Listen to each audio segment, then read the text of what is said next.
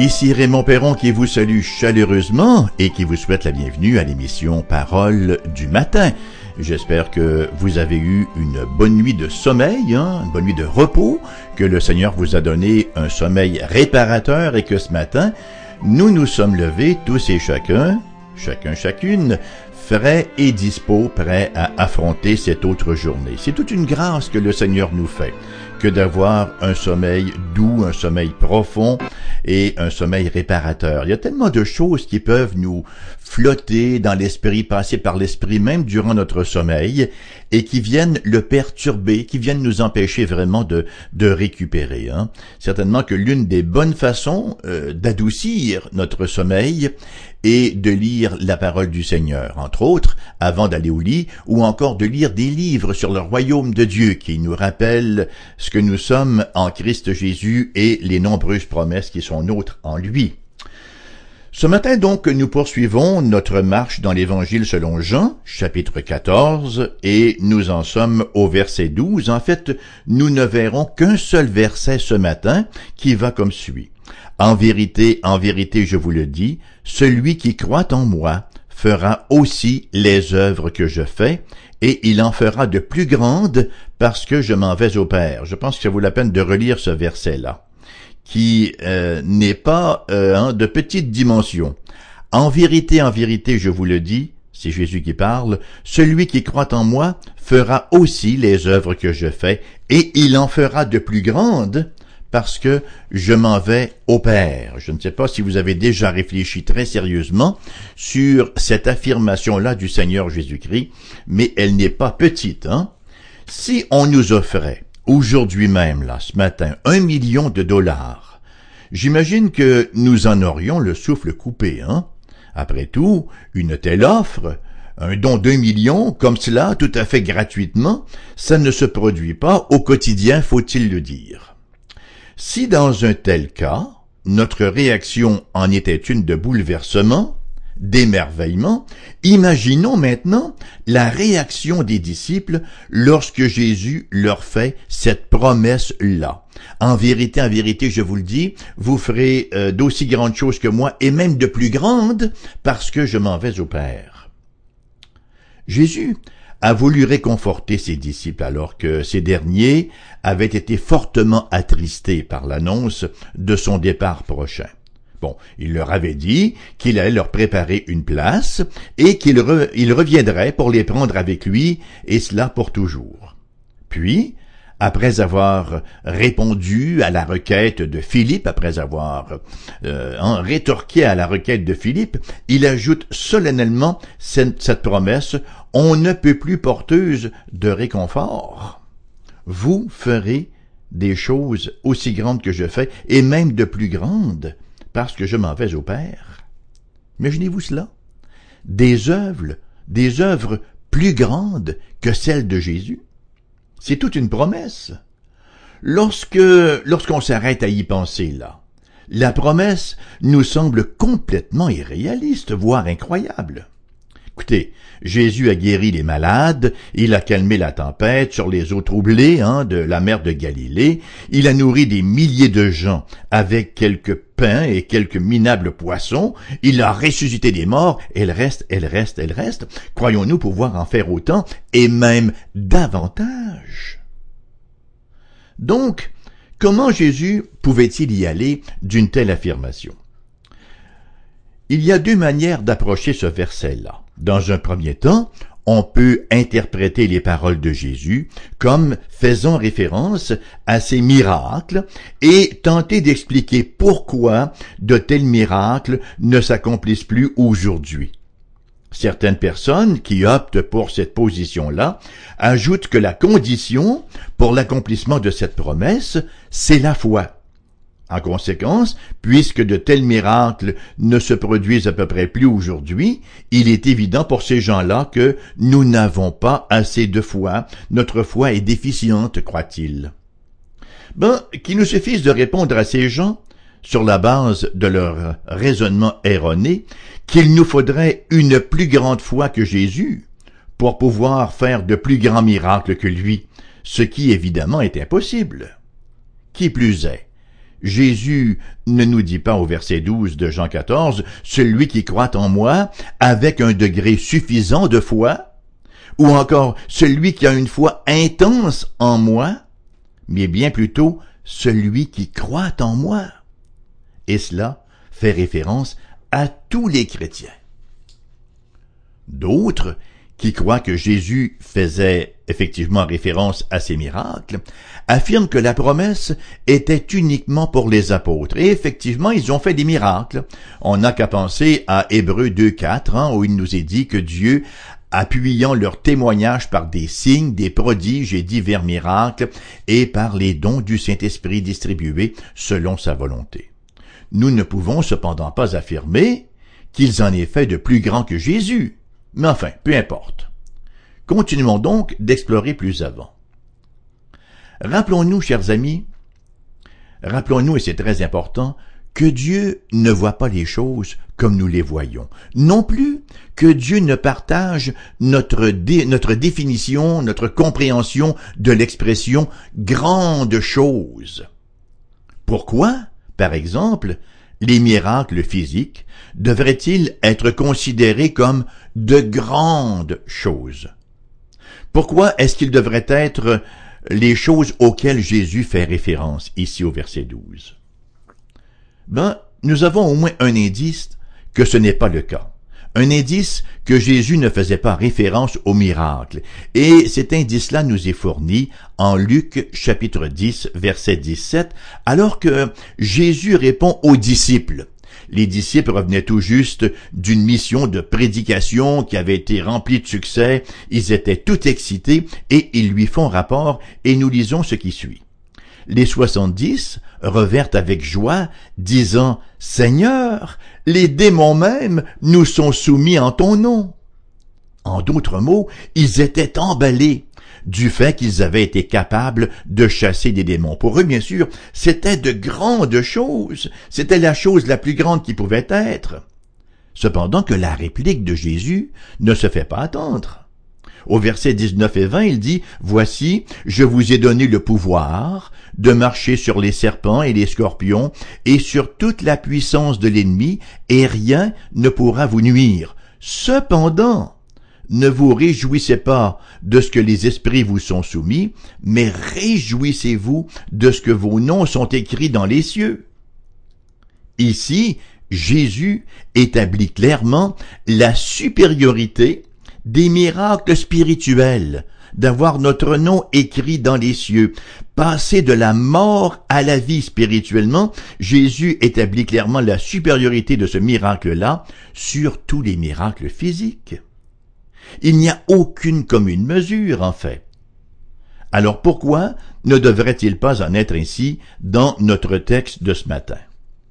Ici, Jésus établit clairement la supériorité des miracles spirituels, encore une fois. Nous voyons fort bien ce que Jésus veut dire en Jean 14, 12, lorsqu'on considère les événements du livre des actes, où nous sommes témoins de quelques guérisons, cependant que l'emphase est clairement sur les œuvres puissantes de conversion, je pense que personne ne peut contester cette réalité-là. Qu'au livre des actes, oui, nous voyons quelques miracles, mais l'emphase est clairement sur les miracles à caractère spirituel, c'est-à-dire les œuvres puissantes de conversion. La mission même du Seigneur Jésus-Christ sur terre n'était pas de faire des miracles, mais de révéler le Père et d'accomplir sa volonté.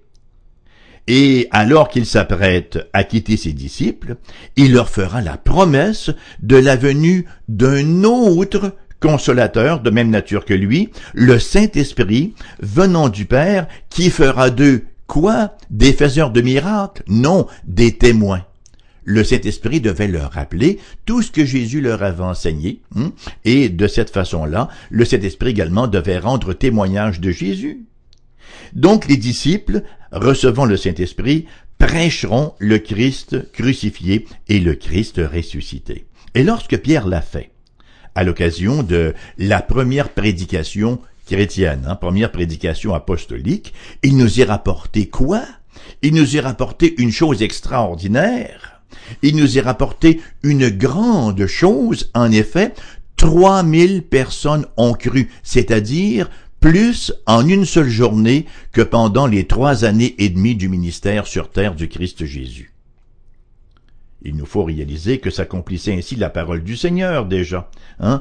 Vous ferez de grandes choses et même de plus grandes parce que je m'en vais au Père. Il nous faut réaliser que lors du départ de Jésus, il a mandaté, euh, ce Seigneur-là, un groupuscule de onze personnes consacrées à l'Évangile, ayant pour mandat de porter le message jusqu'aux extrémités de la terre.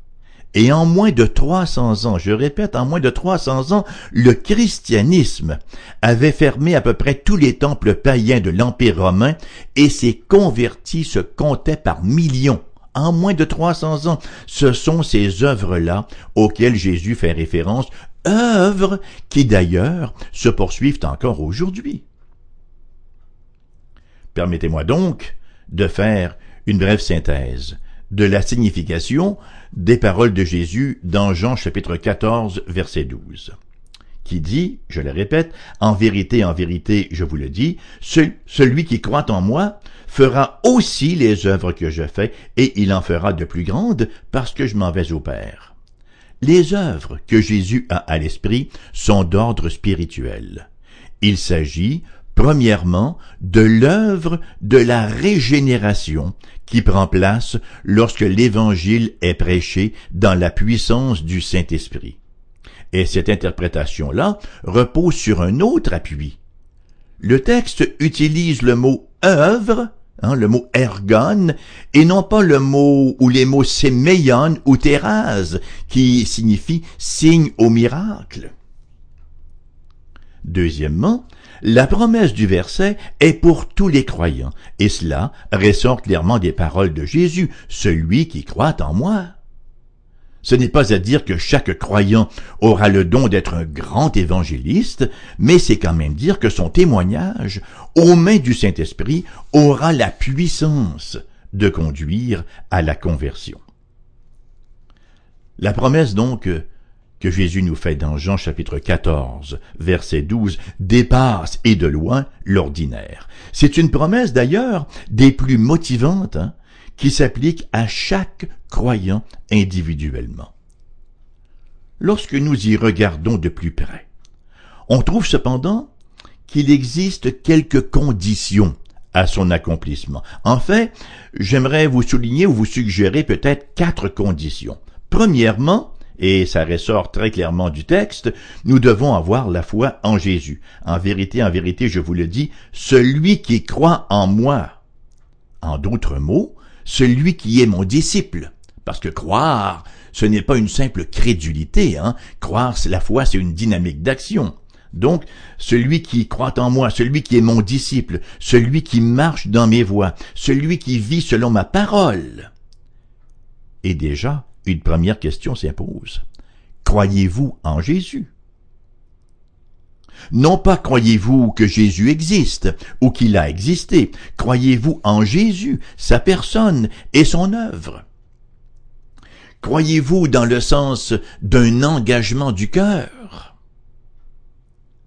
Deuxièmement, la deuxième condition, nous devons prier. Et c'est le, premier des trois thèmes additionnels que nous retrouverons, que nous retrouvons, je dis bien, au verset 13 à 18. En effet, les versets sur la prière eux-mêmes sont de grandes promesses. Hein. Lorsque nous lisons euh, au verset euh, 13 et 14, tout ce que vous demanderez en mon nom, je le ferai afin que le Père soit glorifié dans le Fils. Si vous demandez quelque chose en mon nom, je le ferai. Il va sans dire que la prière est un sine qua non, une condition absolue à notre service pour Dieu. Pourtant, comme il est triste de noter que ça demeure la prière, l'enfant pauvre de l'Église. Les réunions de prière représentent l'enfant pauvre de l'Église. C'est une activité très négligée. Il faut garder à l'esprit ces paroles de l'épître de Jacques, au chapitre 4, verset 2, où il nous dit sans embâge, hein, vous ne possédez pas parce que vous ne demandez pas. Troisièmement, ou troisième condition, la promesse de Jésus en Jean 14, euh, 12 de faire euh, les œuvres que lui fait, si nous croyons en lui, et même d'en faire de plus grandes, elle est pour ceux et celles dont la vie se caractérise par un amour pour le Christ, un amour qui se manifeste dans une obéissance à ses injonctions. Nous lisons effectivement au verset 15, que nous étudierons ultérieurement, Si vous m'aimez, gardez mes commandements. Trouvez-vous pas que c'est intéressant de voir le caractère inséparable de l'amour pour le Christ et de l'obéissance à ses commandements? Nous voyons encore une fois que l'amour n'est pas un simple sentiment, mais c'est une action. L'amour agit, ce n'est pas plate non plus que platonique. Quatrièmement, quatrième condition, nous devons recevoir la puissance d'en haut, et ça, encore une fois, ça fait partie d'une émission que nous consacrerons au Saint-Esprit, un peu plus loin, au verset 16 et 17, et moi je prierai le Père, et il vous donnera un autre consolateur, afin qu'il demeure éternellement avec vous, l'Esprit de vérité que le monde ne peut recevoir parce qu'il ne le voit point et ne le connaît point, mais vous, vous le connaissez car il demeure avec vous, et il sera en vous. Il va sans dire que la présence du Saint-Esprit est sous-entendue dans les trois conditions que nous avons mentionnées préalablement. En effet, nous ne pouvons pas croire sans préalablement avoir été régénérés par le Saint-Esprit. Nous ne pouvons pas fournir la foi alors que nous sommes dans un état cadavérique, dans un état de mort spirituelle. Nous ne pouvons pas prier si nous n'avons pas été régénérés par le Saint-Esprit, s'il n'y a pas une intervention du Saint-Esprit. Et bien sûr, nous ne pouvons prendre plaisir au commandement de Dieu, vouloir y obéir sans le Saint-Esprit.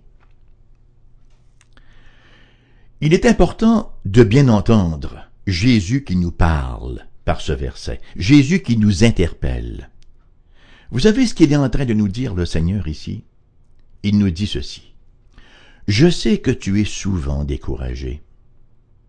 Je sais que le monde semble dur, indifférent à l'Évangile, même opposé, férocement parfois. Mais souviens-toi de ceci. Je suis monté à la droite du Père, dans les cieux, et de là je règne. Toute autorité dans le ciel et sur la terre m'a été donnée je vous donne aussi ma puissance, afin que vous puissiez être mes disciples. Je suis Seigneur et je règne, j'ai autorité sur le péché, sur la mort, sur l'enfer et sur le démon, et vous allez vous aussi avoir part à ce même règne. C'est cela que Jésus veut nous dire par ces paroles-là. Je crois qu'il ne faudrait pas non plus passer sous silence le fait que reproduire l'œuvre de Jésus implique aussi le mandat culturel, c'est-à-dire prendre soin des besoins matériels et physiques des gens, à commencer par la famille de Dieu.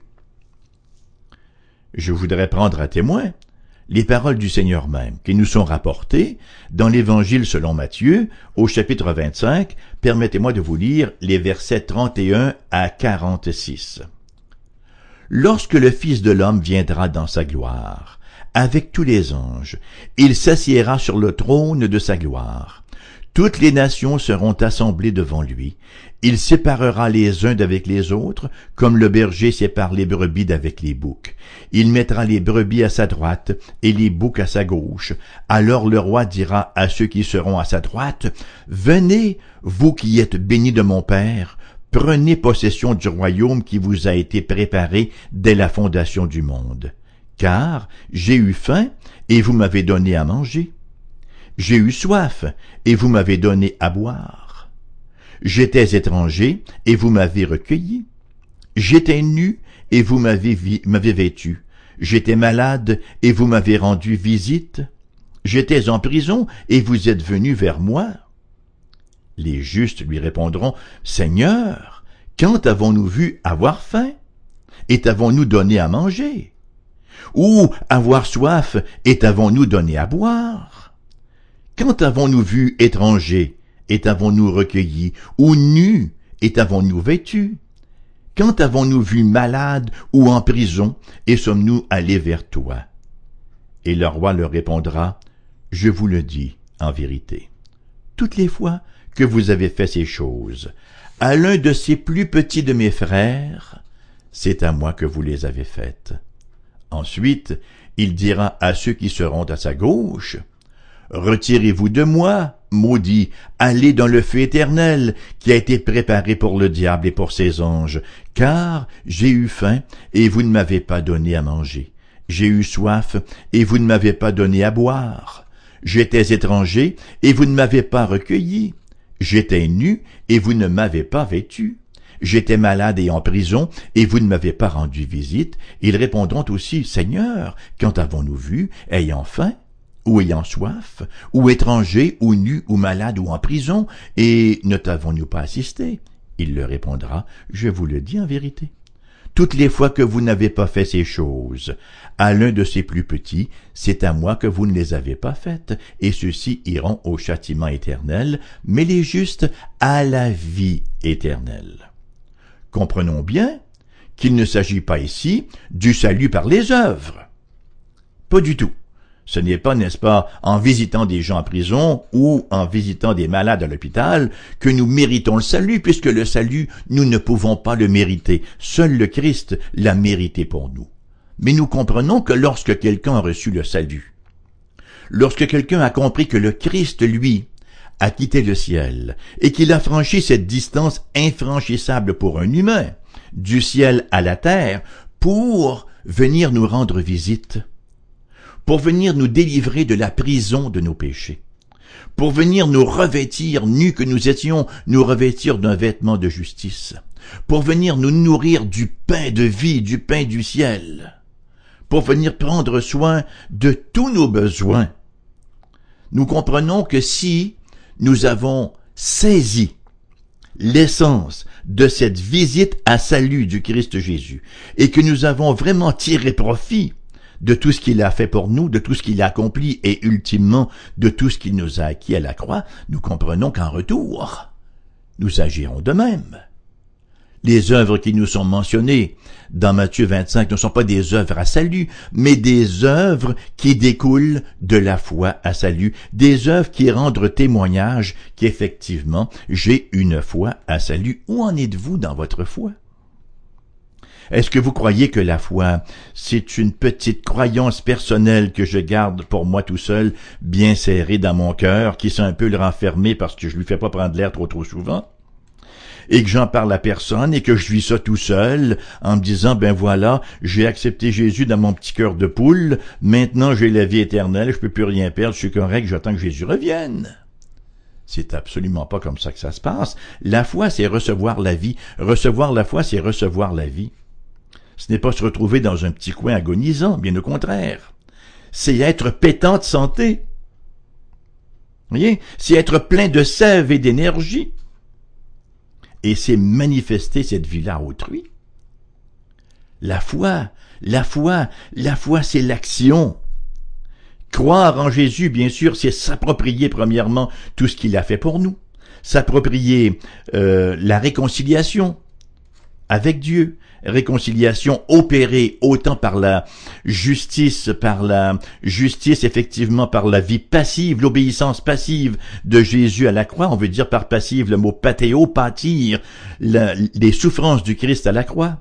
Et aussi par son obéissance active tout au long de sa vie. Nous recevons donc l'expiation de nos péchés par la foi, expiation des péchés que le Christ a opéré à la croix, et nous recevons l'imputation de sa justice sa justice à salut, sa justice parfaite, son obéissance parfaite au Père, nous est imputée lorsqu'on vient à lui. Mais lorsqu'on a une véritable foi, une véritable foi, lorsque ce n'est pas une petite crédulité quétaine superficielle, ben on s'engage. On fait quelque chose parce que nous sommes transportés d'un royaume dans un autre. Nous sommes sortis des ténèbres et nous sommes amenés à la lumière et nous devenons nous-mêmes luminaires. Nous projetons cette lumière-là. Si c'est votre cas, que le Seigneur puisse vous bénir abondamment. Si ce n'est pas votre cas, ben, il vous est possible de venir au Christ et de devenir cela. Et même si parfois c'est notre cas et que nous sommes sombrés dans la, ou que nous avons sombré dans la négligence, que nous nous sommes attiédis, voire refroidis, ben il est toujours temps, il y a toujours cette occasion de reconsécration, de reconsidérer nos voies et de nous assurer de persévérer jusqu'à la fin parce que les vrais sauvés, la vraie foi est une foi qui persévère jusqu'à la fin. Alors l'invitation donc ce matin, c'est effectivement de venir nous réfugier en Christ Jésus. De venir nous réfugier en lui et de faire nôtre cette promesse, hein, qui, euh, qui nous est donnée, que nous avons lue ce matin, qui nous vient des paroles mêmes du Seigneur Jésus-Christ, en vérité, en vérité, hein, ça, ça traduit les mots Amen, Amen. En vérité, en vérité, je vous le dis, celui qui croit en moi fera aussi les œuvres que je fais, et il en fera de plus grandes parce que je m'en vais au Père. La Bible ne nous dit pas ici, en vérité, en vérité, je vous le dis, celui qui croit en moi ne fera rien. Non, celui qui croit en moi fera aussi les œuvres que je fais, et il en fera même de plus grandes. Que le Seigneur vous bénisse, puisque c'est sur cette note que l'émission de ce matin prend fin. Comme à l'habituel, elle vous reviendra en rediffusion à 14 heures cet après-midi. Et aussi, elle sera téléversée, là, dans un proche futur, sur notre site Internet pour ceux et celles qui voudraient la télécharger ou l'écouter en différé. Il s'agit de l'émission numéro 283, hein, Jean chapitre 14, verset 12. Et ce site-là, où vous pouvez écouter en différé ou en direct CFOI, ben c'est le foifm.com, foifm.com et vous pouvez y accéder par tous les furteurs à l'exception d'Internet Explorer. Maintenant, si vous désirez nous contacter, voici notre adresse postale AERBQ, casier postal 40088, Québec, QC, G1H 2S5. Maintenant, j'ai une adresse courriel aussi, si vous désirez me faire parvenir un petit courriel mignon.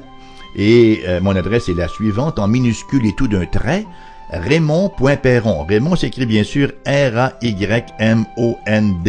Hein, comme Everybody Loves Raymond, pour ceux qui écoutent cette émission-là sur la, les postes anglais. Donc, raymond.perron, arrobas, cfoi-fm.com. raymond.perron, arrobas, cfoi-fm.com.